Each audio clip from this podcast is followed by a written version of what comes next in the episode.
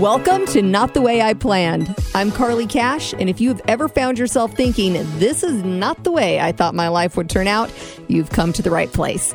Each week, we'll have inspiring interviews, plus tips and tricks to living your best life, even if it's not the life you planned.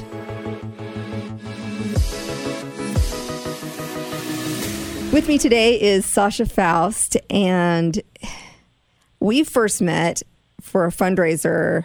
This is with the St. Jude Radiothon.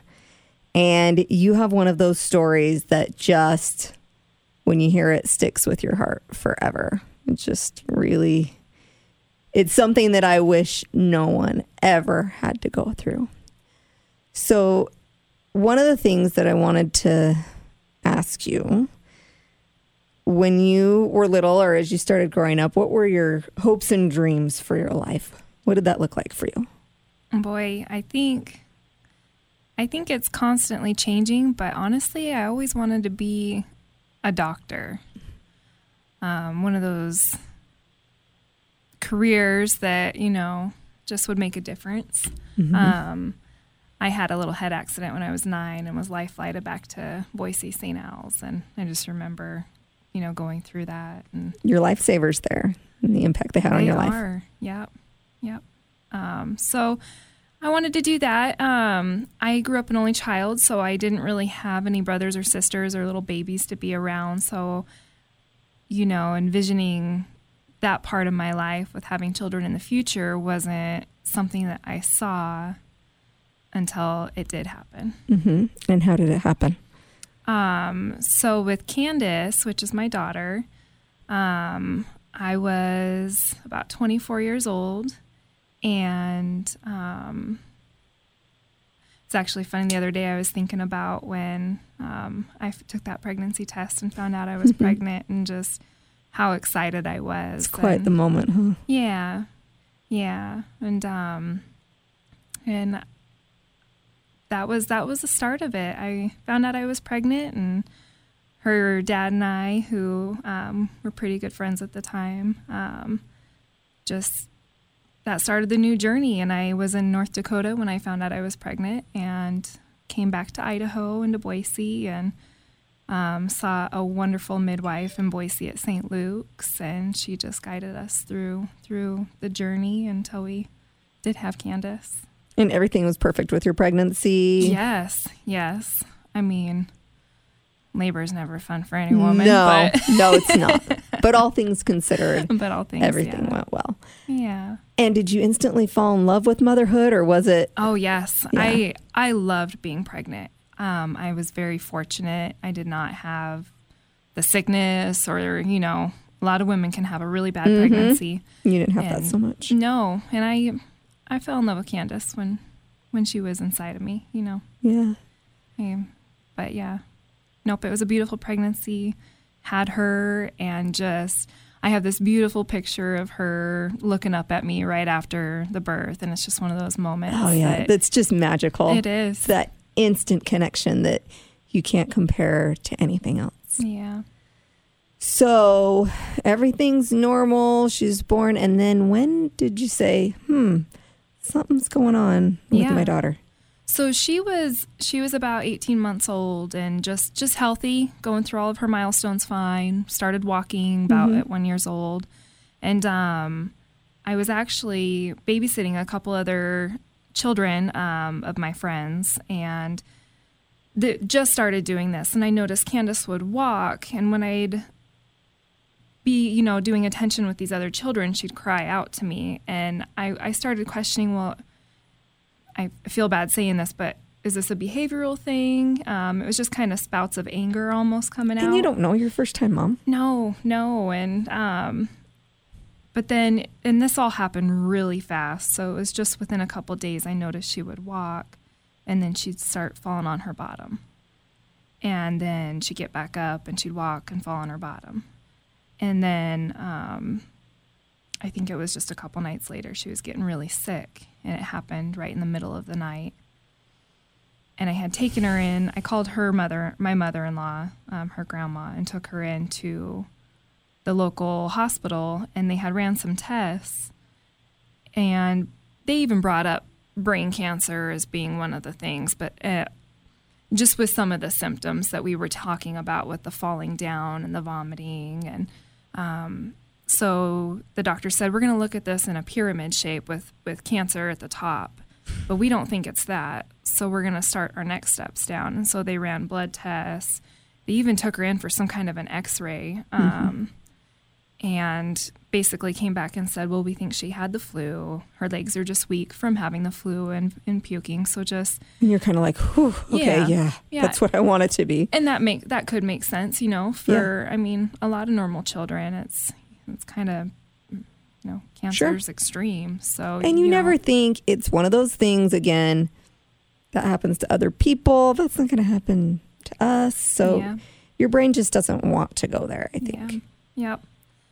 So we had um, taken her home, and she actually kind of improved, it seemed like, um, for about a day. And then it went downhill real fast. And I had taken her to her, um, my mother in law's again, and she's sitting in a high chair, and I'm, you know, she's eating lunch, and I look over at her, and her head's tilted to the side.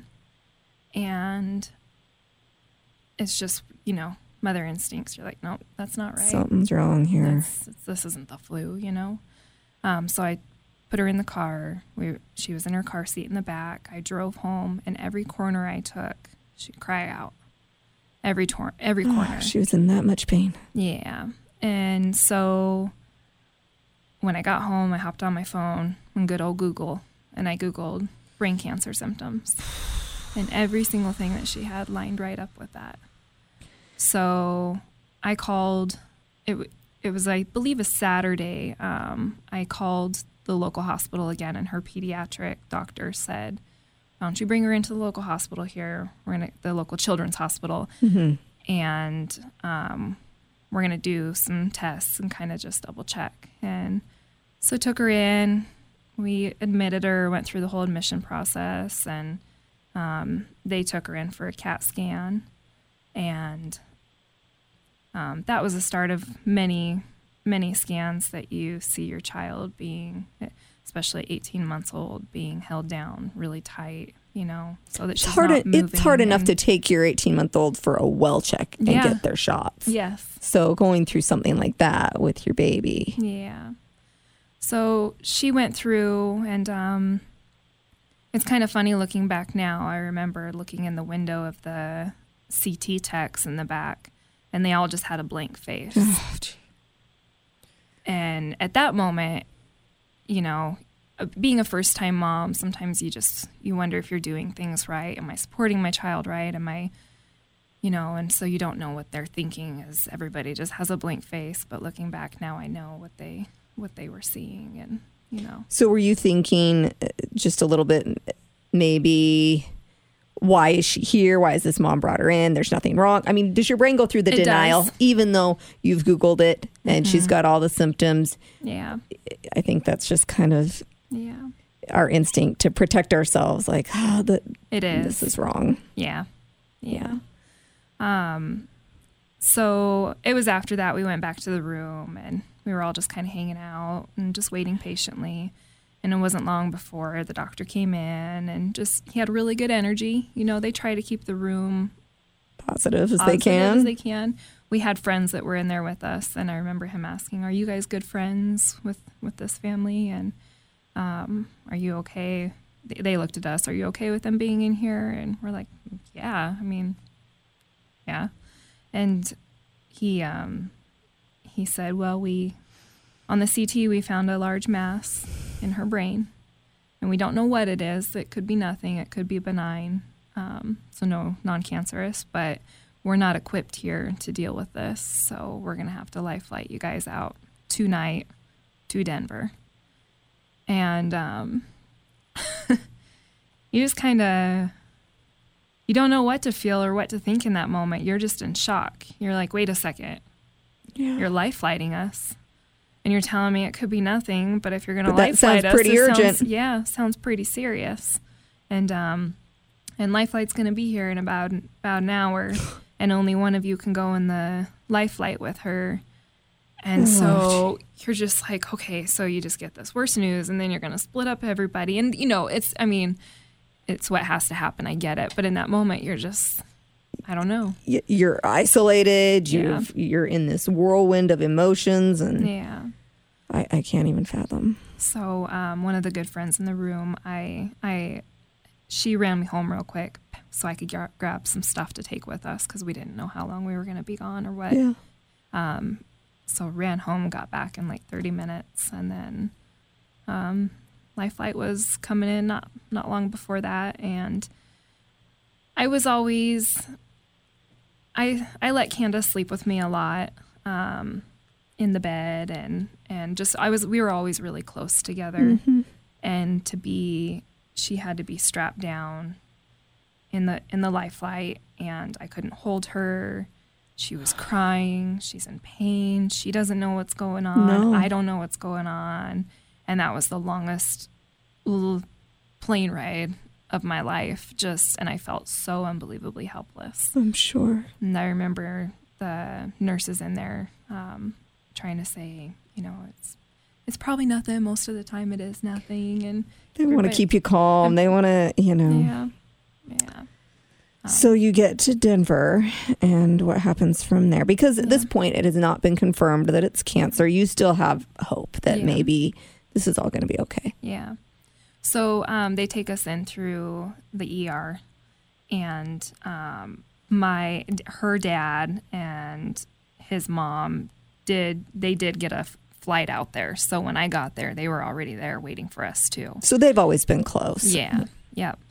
And so we're in the ER, we're, we're patiently waiting, but don't know what's going on. And it takes a while for their team to get together at Denver. We're at Denver Children's Hospital of Colorado. And um, so the, we end up getting admitted from the ER onto the neuro floor. This is a huge hospital. So um, we're on that floor and they take her down, do MRIs, and this is all over the course of a couple days. So they do an MRI. Nothing about cancer even comes into the picture just yet. Um, the most important thing that happened was whatever the mass was at the time had created um, blood and filling of pockets. Um, we have like two little slices in our brain where we have, you know, um, spinal fluid. And, um, anyways, her the tumor was like pressing on where it drains down your spine, and so it was Oh. filled up in her brain, and it was putting a lot of pressure and causing her a lot of pain. So, Is that part of the reason why she was having trouble walking too? Because it was putting pressure on her spine, or so that's separate. So that Okay. tumor, yeah, that tumor was actually on um, the lower part of her brain, which controls your balance. And because that tumor, the main the main solid mass of it was there, so that was causing her balance to to fall. And she eventually, I mean, she got to the point where she couldn't walk. So I was I was holding her. And this all, I'm telling you, this is all like in within two weeks. I mean, this just came from the very beginning, she's starting to fall and Yeah. act up. To Yeah. you're in a hospital Yeah. in Colorado. Yeah. it is Wow. one of the most quickest Oh, cancers that there is. And um, so, you know, a lot of them can come, people don't know they have cancer for years. This is just like, Well, and I just spoke with a woman. Her husband has cancer, and just getting that diagnosis took months and Yeah. months. yeah, So yeah, very quick. yeah. So Okay. they place they place a shunt, which is a drain. It drain and it goes right in through your skull and um, down into your stomach, so that fluid is draining.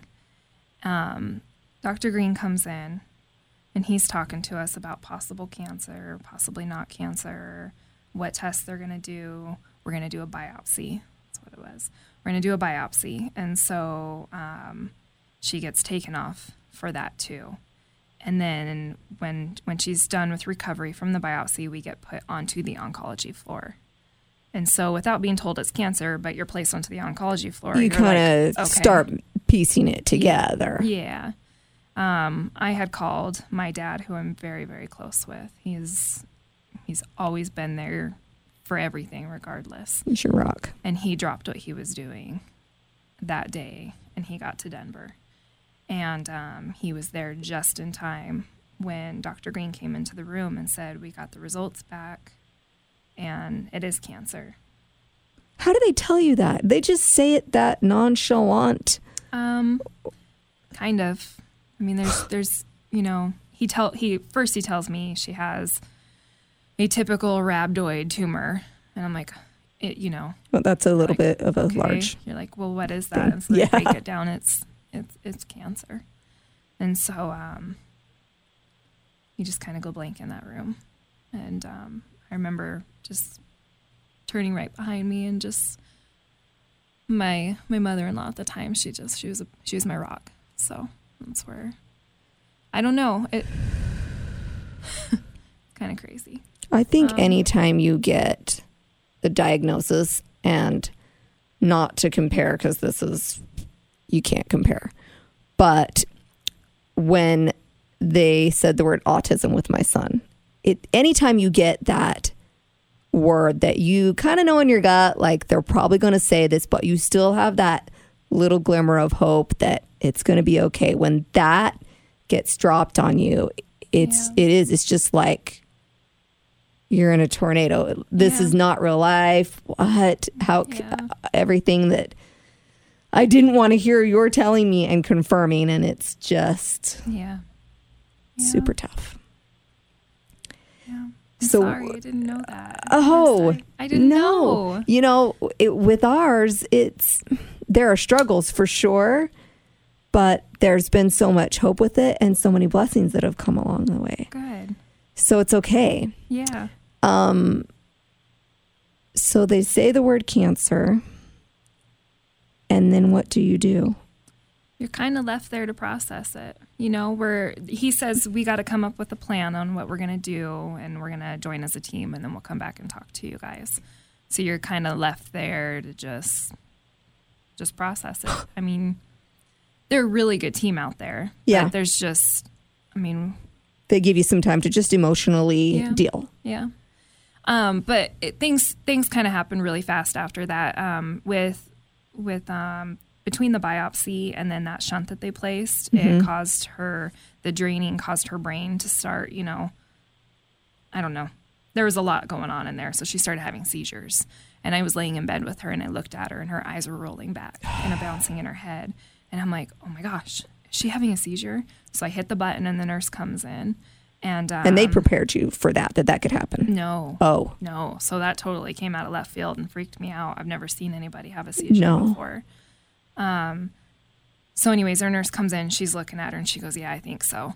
So the team comes up. They do um, an EEG, so on her head, and they're testing. And she's having little micro seizures, one after the next, after the next, which are scary because if they start getting closer and closer together longer, then that creates permanent brain damage.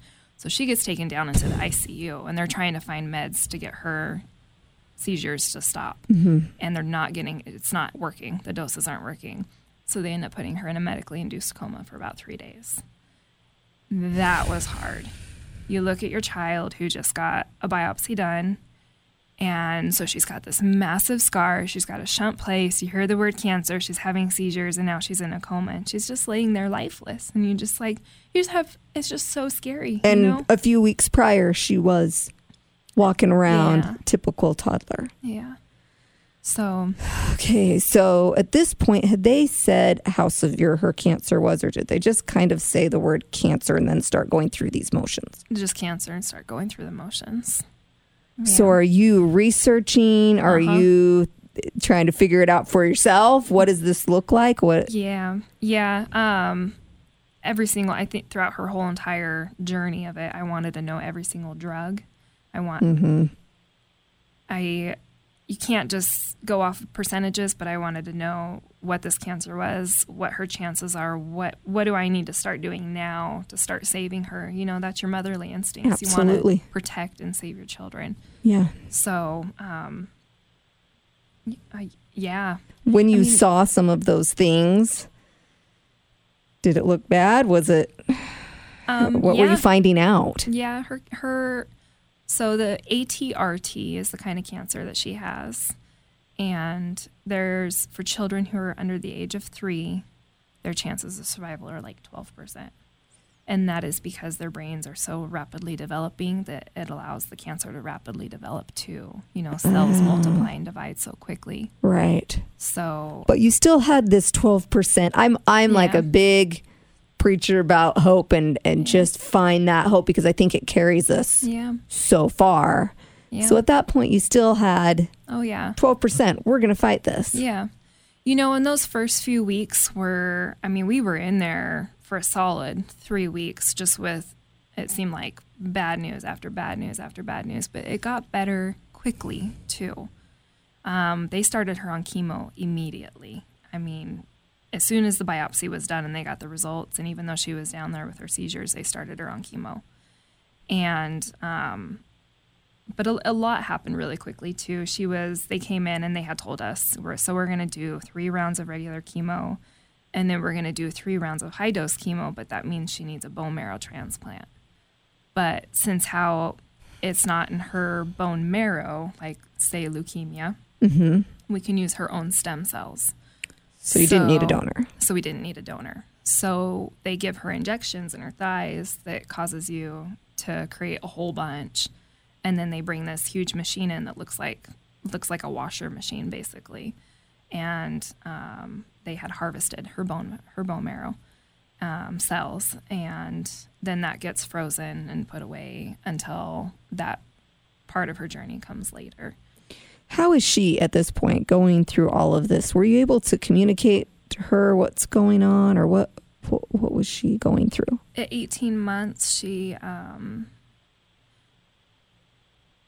she wasn't able no i mean they don't really talk at 18 months the best thing that i could really do was to hold her and just be there for her as much as i can i taught i mean i would tell her even though she couldn't understand everything but knowing that mom's holding her through, I mean every single thing I Yeah, i, mom's slept in here. the hospital bed with her every single night um, it's funny just to backtrack a little bit. Um, I was fortunate to nurse Candace, and about the time that she was falling on her bottom and getting upset, I was weaning her off of Mm-hmm. nursing, and I thought maybe it was a behavioral thing too, a little bit. I Yeah. didn't. That would make sense. Yeah, and so once she started going through all that, I started nursing. We continued the nursing. That's great. And I continued nursing her throughout her treatment because it was about the best comfort that she could possibly possibly get. Absolutely. So every injection, I mean, chemo makes you super super sick. You see these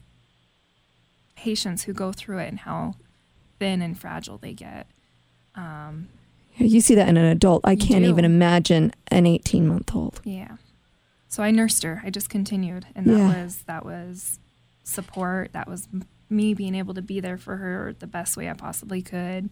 And um, It's so comforting to her. Just, Yeah. uh, I nurse both my kids. I'm, I mean, it's fine. Whatever you want to do is fine. But yeah, there's just nothing like that bond between a mom and her child. So that's Yeah. beautiful.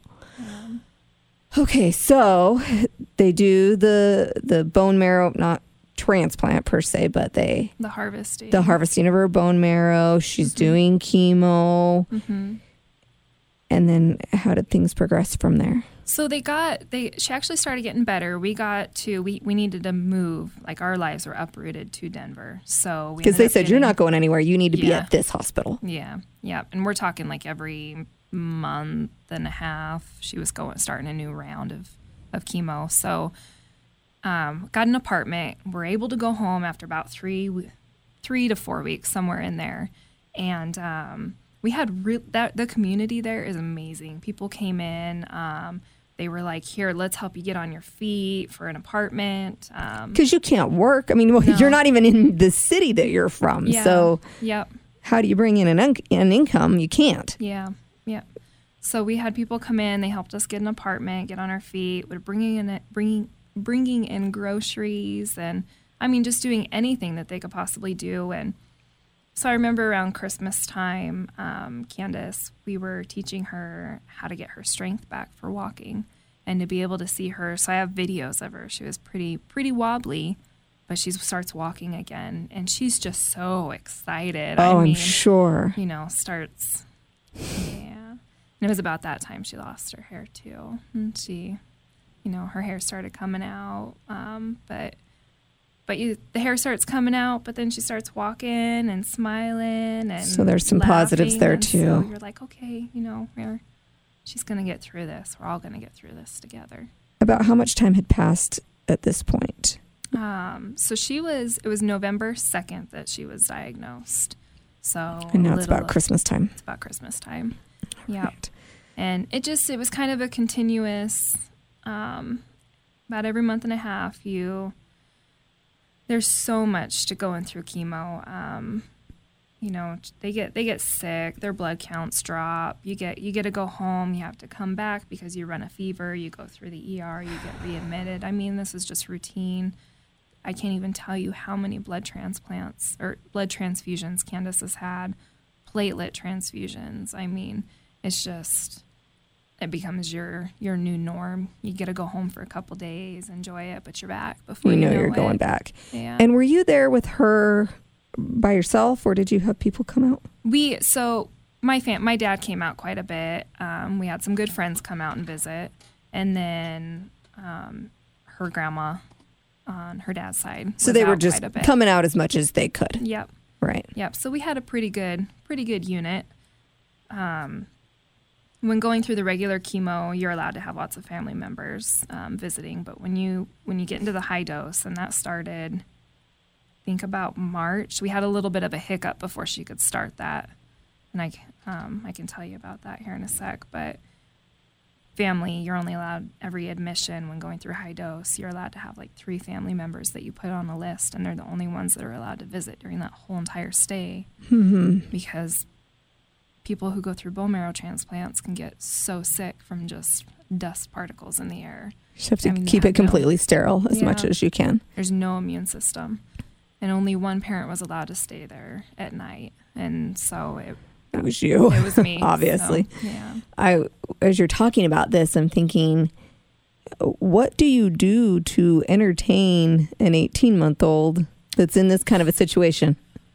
You know what is crazy is we had the best time of our life being in that hospital. Really? And I think when you go through something like that, you really treasure every moment that you have. Yes. But we we ate popcorn every night. we watched Frozen it once at least once every day. And um, I mean, we I would bring in a treasure box full of or a big toy box full of toys, and we would just play with every single toy and enjoy every moment of it. Look out of the window, smile at the birds. They had hmm. wagons on the floor, so I take her for a wagon ride around the floor. And the nurses are amazing. I mean, they make it they're a good friend for me. They're a good, enter- you know, comfort and support for Candace. Yes. And it just becomes your family. That team there is amazing. I mean, those are those are a bunch of angels working there. It's so cool. I have some good friends that I've made, you know, yeah. from that area. And as as tragic as your story is, there is nothing like having life bring you to a place where you get to cherish moments like that Yeah. that so many other people just you just take it for granted. I've taken it for granted, yeah. you know, and there's something extraordinary about really being present hmm every single day with your child. So at this point, had they communicated to you? I'm assuming they've communicated to you more of this is where things stand. Yeah. Her, her tumor is getting worse or better, or what were they saying? So every every time she so every time she got chemo done, then she'd go in for an MR or an MRI before she started the next round to restage. Mm-hmm. Um, and every time she'd go through that, she goes under anesthesia and she's in there for a couple hours. I mean, they've got to really get the detail of it. But it was improving. I mean, every time it would come back smaller and smaller. And then when we got to the high dose, probably about the second round in, it just started maintaining. But it's very, very little and almost not even there. Her cancer had a solid tumor in the lower part of her brain, but it was also spread throughout her brain in different spots. So this is all she can't have surgery for any of this. It was all It's not like removing one tumor, there's No. several. and it was too deep in for them to go in and do surgery. So your only chance is the chemotherapy working. Yeah, Right. and radiation. And radiation. comes later. Okay. Yeah. So everything stayed. Yeah, it maintained. Um, we got all the way through to the very end, and so she's di- diagnosed November second, And then this is about May when she's finishing with all of her chemo. And then starting the 1st of June, we do radiation. And that is five weeks long, five days a week. And so we would go every morning, and she'd have to go under anesthesia every single Ugh. day. And go, going through under anesthesia just once just is scary enough. Absolutely. Let No. alone every single day. Yeah. The fear of what could happen, plus just coming out of it, I'm assuming she was sick and Yeah. Yep. felt awful. and trying, you know, she's, gosh, she's two at this point. Yeah, she's a little over two. She was born April 25th. So she's a little over two now, and she's she's communicating with me. And, okay, um, yeah. So yeah. that piece is developed during this Yes. process. Yep. Yep. Um, so we're able to exchange some words and she can tell me what she wants to eat when she comes out of anesthesia. I'd always she was a taco lover, so I'd always take her to go get tacos when we were done. Tacos and chocolate milk. Mm-hmm. Um, but that was that was an interesting part of it. You, um, her radiation really kind of tears up your skin a little bit. So Mm. I mean, this it's just hard. It's not. It is not easy for a person for anybody to go through any of that, let alone your child go through it. But it's crazy. I almost feel like children are they're so strong. They're so strong and even though they're going through all that, they can still look at a toy and just smile at it. Or It's incredible. I've heard that so many times before Yeah. too, and I believe it. It's yeah. crazy, but Yeah. so true. yeah. So she still is, for the most part, keeping her spirits up, and yeah. and this is her. I mean, she's been going through this at this point for a good chunk of time. So this is kind of her new normal. Yeah, yeah. I think you. That's what. That's what they know. That's all they know. Yeah, You know, unfortunately. they have nothing. Yes, very unfortunately, but Yeah. they have not a lot to compare it to. Yeah. It's just, you know, and luckily you're there to keep her spirits up, and I think you know just that safety of having your parent yeah. there through any sort of a traumatic situation for a child. That's that's what they need. Yeah. Um. So at this point, where do you go? Yeah. So after treatment's done, um, you've been, you know, you've been in Denver this whole time, and treatments treatment comes to an end. She has her last final MRI, and Dr. Green goes over the results and says, "We don't see anything anymore on her MRI." Um, so there's there, he goes, "There's a couple little spots, but we think that they're from the radiation, like scar tissue." So we're not concerned, and at this point, we're gonna we we say she's in remission, and you're like, Hallelujah! no way you know? You're just Best news ever. best news. But you're you know still scared. I um i wanted to plan a trip for us to go back home to back to boise. I wanted to come bring her back and see Sure. family. And he's like yeah go go. Um so i planned three weeks. So it's funny because i was three weeks is what i had done um, or had set up for us. I remember calling my dad saying you know i just feel like three weeks is too long I'm just too scared to be away from the hospital if something were to happen for three weeks. And he's like, No, I think you'll be fine. Maybe talk with your doctor too. And so I did. I talked to Dr. Green and I said, I'm I'm feeling a little weird about the three weeks. And he goes, he goes, I'm I really think you'll be fine. You call us if you have any issues. And I'm like, okay. So we left about a week after she had gotten the clear for to go and we came back and got together with family went you know my my young out of high school job was olive garden um, and i had created a a good family support system with them um, tamara she she's a general manager out there and she's So you had your work family out here. heart of gold yeah Mhm. and you have a lot of a lot of communities that come together to support you through that and so we went there for dinner and she treated our family to a beautiful dinner and um, we just we had a great time and then And Candace is doing she's well. doing she's great she's doing great she's happy. She's walking around playing. she even got off her seizure meds. I was able to get her cleared off the seizure meds, so we tapered her off. Um, she's still struggling with nutrition. She did the whole time. So she has an NG tube and always had one going in through her nose down to her stomach. And I have like this organic stuff that I was buying offline that's, Mm-hmm. you know, nothing but the best. the best, yeah. So constantly giving her that nutrition. Um, but she's eating too at the same time. So she's doing great. Um, we're going for bicycle rides. We went on the Greenbelt, went to Joe's Crab Shack, had calam- she ate calamari. I mean, um, but it wasn't.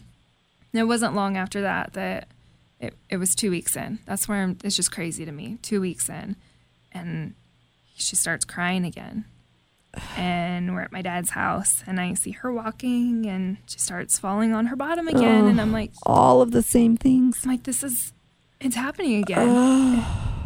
and I tried to I called my dad and I tried to call Dr. Green and Dr. Green was out on vacation. I sent him an Of email course. and I talked to the team and they're like, "We'll just take her into the local hospital there and do a scan and they can give us the results back." And so I took her to St. Luke's and Meridian and they did a a CT scan and I explained the situation to them and they're like, "Well, we don't we don't know what's normal and what's not normal on the scan, so we're going to send it back to the to the hospital and let them kind of look it over." And so they they call me and say, um, "I think she'll be okay if you guys just have a couple more days left. If you think you can hold out till you get back." And so we do, and we fly back, and she's really quiet on the airplane and she snuggles into me and just sleeps and it, you know a little over two years old it's they have a lot more energy than that um, Yeah, you knew. She's not feeling good. yeah.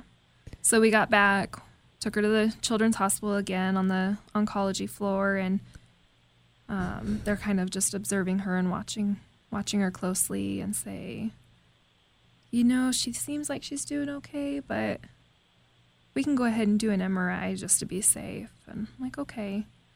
And so that's scheduled in a couple days. And i take her home and the next morning we wake up and here she is running around again. She's just running around fine happy. We're playing hide and go seek behind the curtains.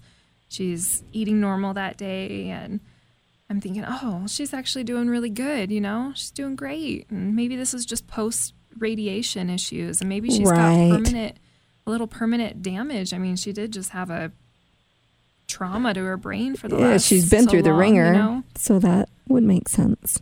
so I called the hospital and um, kind of talked with them, and we decided no, let's put the MRI. We're we're okay then. Let's put the MRI on hold and and so the next morning, it's just like it's night and day every day. And so the next morning, we I wake up and she's on the floor crying. I'm like, oh.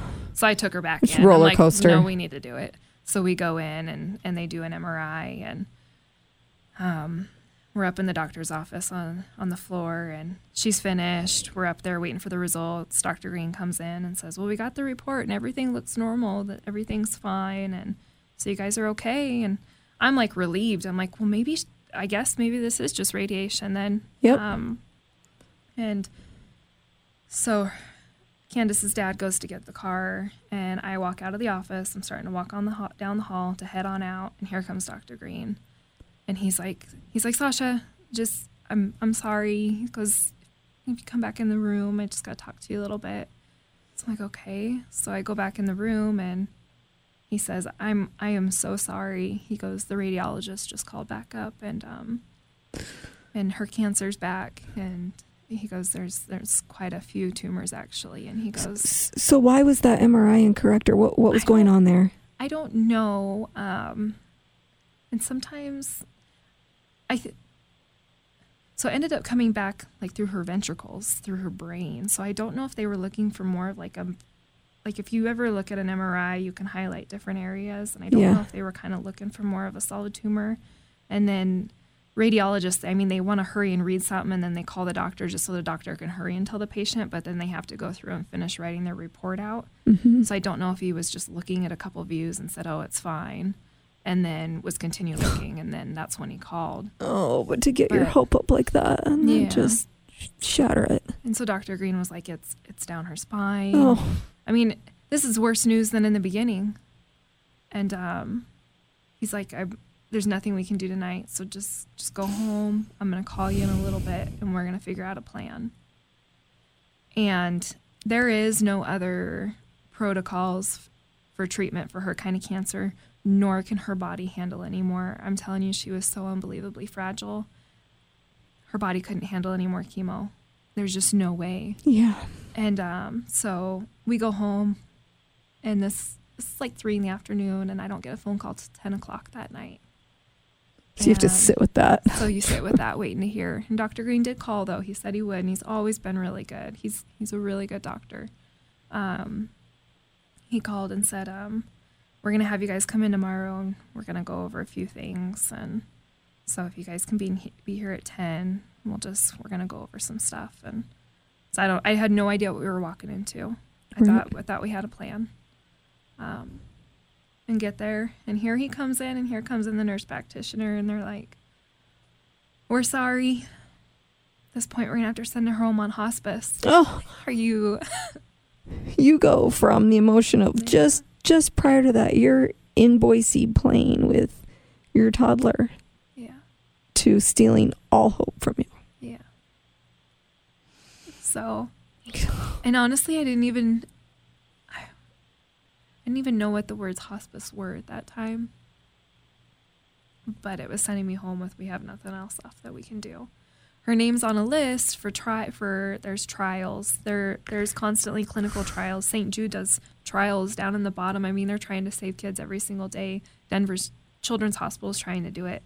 So there's trials, but it has to go through the federal government, and so they have to watch it. And if trial one passes, then they can do trial two, and then trial three. And But that's a long process that you don't is. have that kind of time. Right. So her name comes up to the top of a list to be in one of those clinical trials, but she was fine. So her name got dropped down a few when she was cleared in remission. Oh, And because her name's not at the top of the list, she can't go through the clinical trials. And then I joined a Facebook page of a bunch of moms and families who had children with the same cancer. And there was a drug called Alisertib that had really promising effects. And it's not approved either. But when a child is sent home on hospice with nothing else left to have, then there a doctor can request a special um, licensing for the child to take that. And Dr. Green tried. I told him about it. He tried, and whoever is in charge of approving that drug was on vacation. And oh, so I didn't get a word back for probably about a week until it got approved. Candace was sent home. I did not know. She was sent home with one week to live. They didn't tell you that. Week. They did not tell me that. Um, but they did tell me it, it could. They go, we can't predict. It could be anywhere from a couple weeks to a few weeks. I'm not sure. So, so two weeks to three weeks. But hospice, and I asked our nurse. I said, how long did they tell you guys that she was gonna have? And they said about a week. I'm like, oh, okay.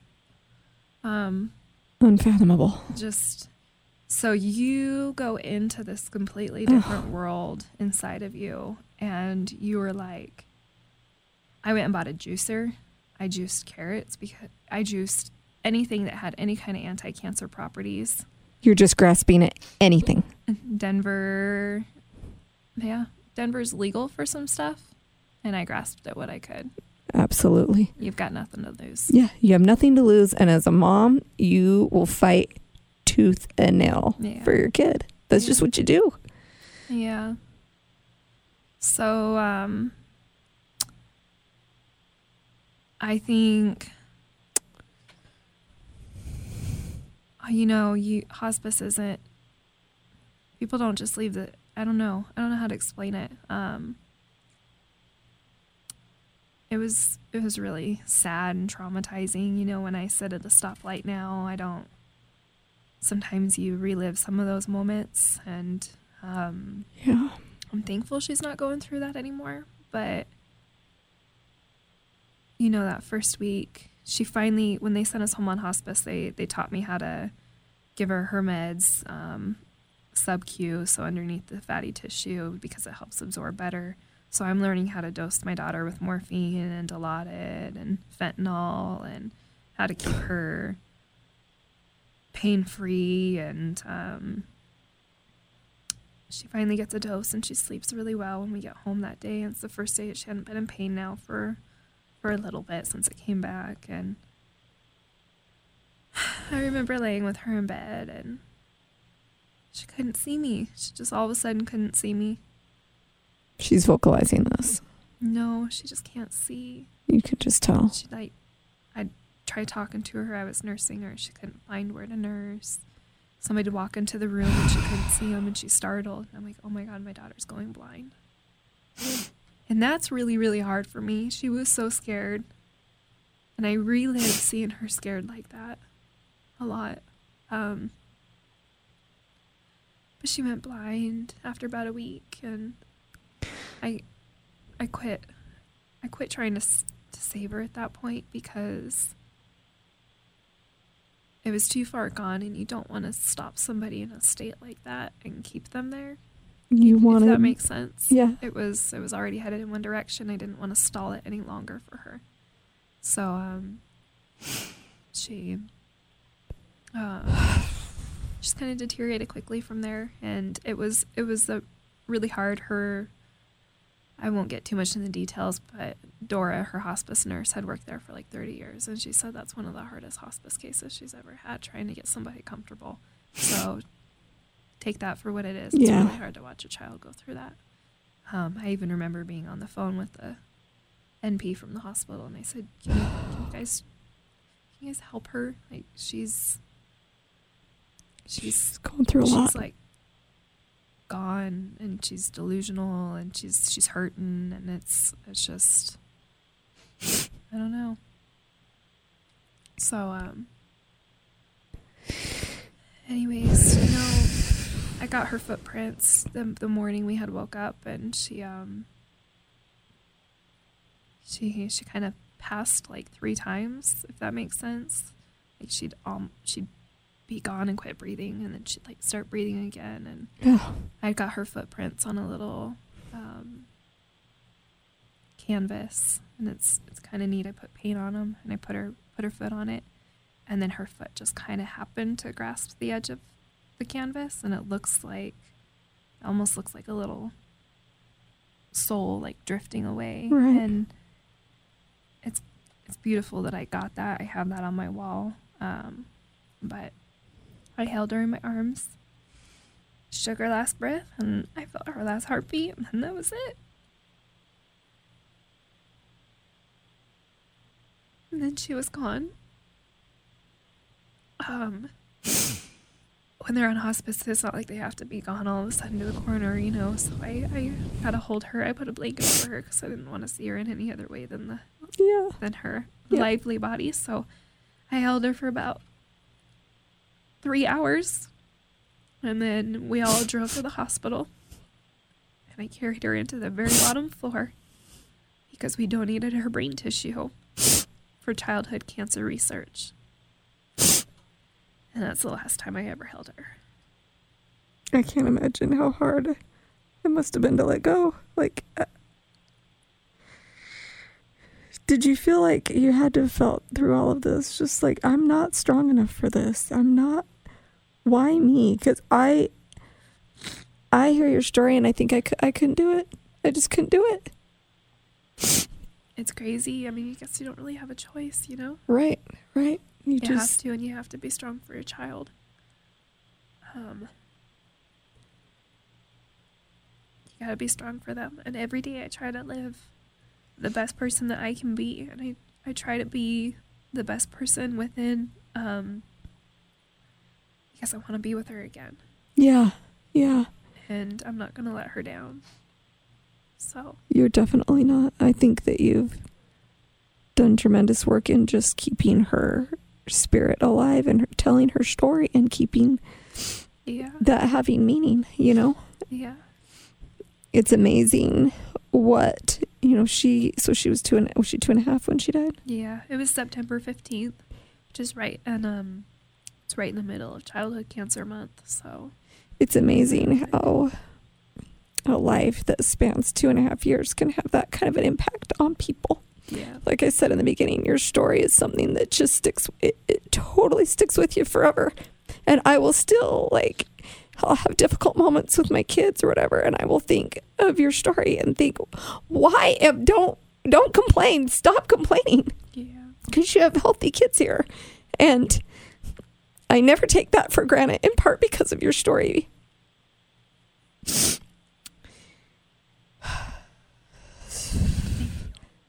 how do people handle it around you? What kind of did you have Um, people saying like you need to get over it, or did you have just a lot of support? What what did that look like? You know, um, I had, we had a lot of support, a lot. Good. Very, Good. very fortunate for that.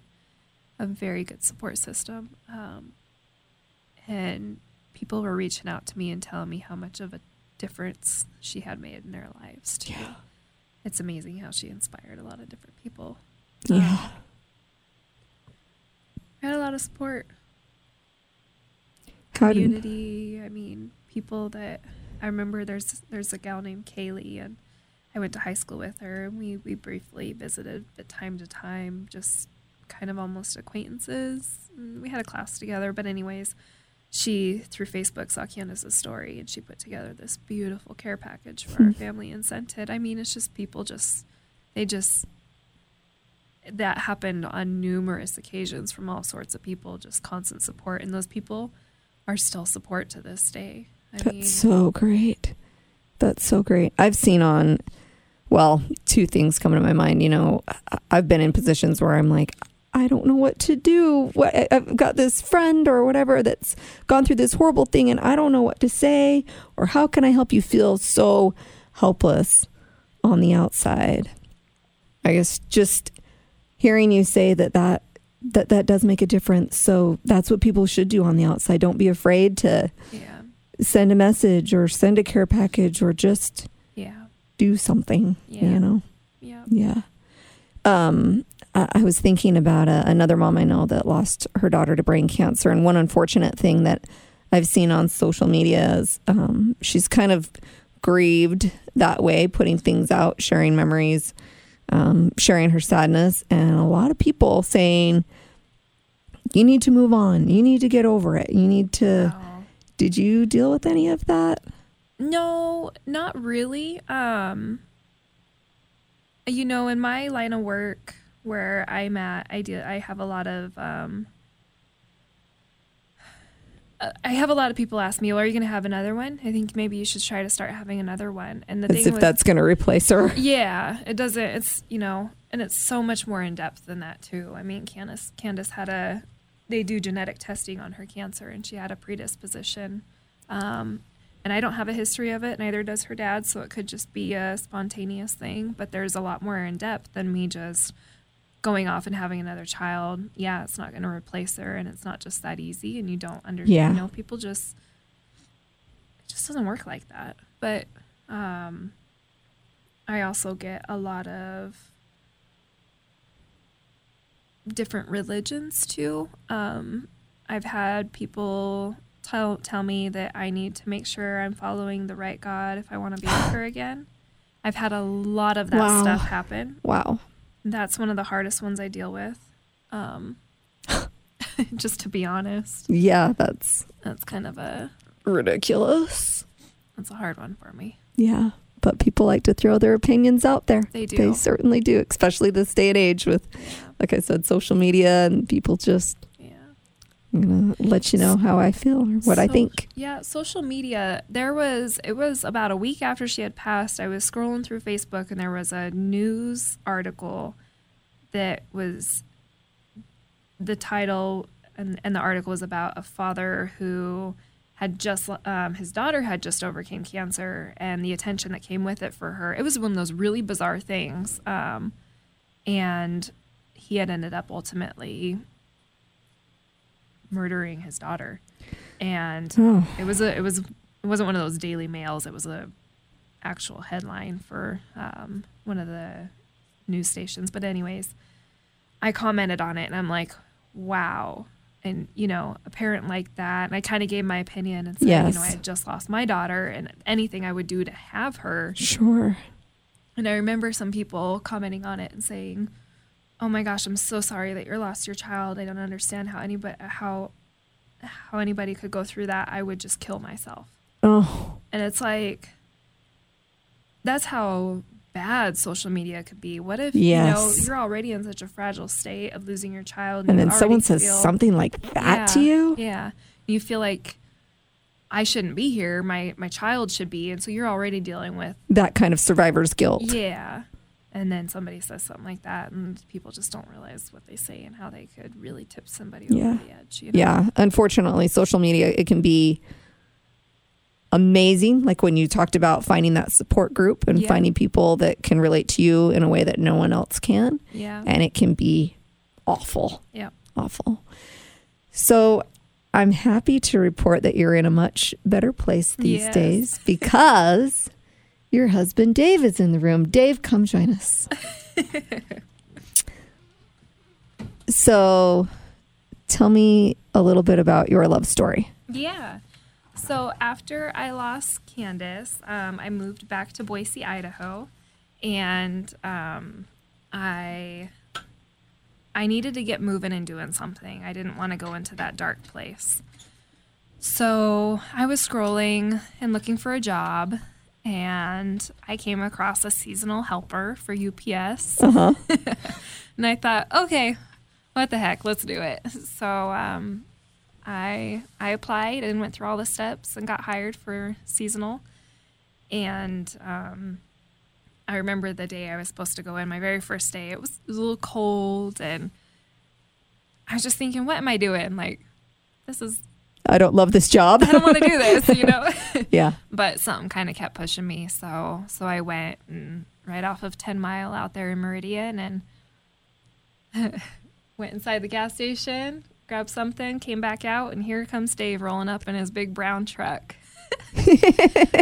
and I hop up into this truck, and this guy's just got these cute eyes and a smile, and um, we actually recognize each other at this moment Oh, um, surprisingly. And so I'm like, You look familiar. He's like, Yeah, you do too. And we pieced it together when I um, was younger working at Olive Garden. He was the delivery guy there. And I always remember him coming and delivering his stuff every day and thinking, This guy's cute. He's got good looking calves. yes, yes. so um anyways we we pieced it together and then we were in a truck five days a week for gosh what six to seven Yeah, most of the day. most of the day yeah So we got to know each other real good. It yeah was during Snowmageddon. Oh, Whenever that was, yes. where we got all that Yes, snow. a So it few was years back. Long, cold, snowy days, and you sit, you're sit in a truck with a helper, and I, I think we really, we really got to know each other at a deeper level than just somebody helping me Sure. get through the holiday season delivering boxes. I mean, you see how compassionate and caring she is by just talking to her. now. Sasha's the type of person I will never forget. She walked up to the studio. I'd never met her before, and it's she just she's one of those people that lights up a room. You're just like, this girl just she's got something about her, you know. Yeah. That's just Well, cool. and I noticed her too at Olive Garden. Um, Yeah. I would just would just smile in passing. I was just delivering and getting moving on. You know, UPS driver, got to keep moving. And it was just bizarre that she would show up that day on my truck to be my helper. yeah. It was like we always talk about the universe trying to forcing us together, Uh huh. and it put us in a delivery truck five days a week for eight plus hours a day, and we really, really connected and got to know each other. And I guess the rest is history. Was it? I don't know. Intimidating at all, knowing her story, or how do you It how do you be is- there for someone that's been through that is. I'll- much? I have two boys. Mm-hmm. They're 14 and 11, and I definitely hearing her story. It's hard for me to process as anybody who is a parent. I this you can't even. You're not supposed to to bury your own child. Never. Um, so the only thing I can do is just be here for her and listen to her because she goes, she'll have her days um, that she needs to talk and cry, I can't relate. Obviously, Yeah, not there's too no many way. People in this world can relate to what she's been through, but I just try to be there and listen and try to comfort her in any way possible, Yeah. and that's I, that's all I, I try to do. which is I'm, I'm sure is what she needs. You know, Yeah. that's that's awesome. What did you just love about Dave? How has he changed your life? oh he he has a sense of humor like i have never met on anyone before Yeah, and to lose your child and have somebody who can bring out a smile and a laugh in you not just once not just twice a day but i mean minute after minute no he does but um It's his sense of humor. Mm, Yeah. He he brings out the best in me and makes me strive to be a better person too. And we just we click on so many different levels. Um, our interests, I mean everything. But Yeah. yeah. I think the coolest part is that he makes you smile so many times It during is. the day. Yeah. Well, I think you are incredible. You're someone that uh, will affect my life forever. Your story and Candace, that will always be in my heart. So I just hope you know that you make a big difference and that your little girl, she may have only been here for a short time, but she made a huge impact on a lot of people. And I know that she will continue to through you. So thank you for sharing your story.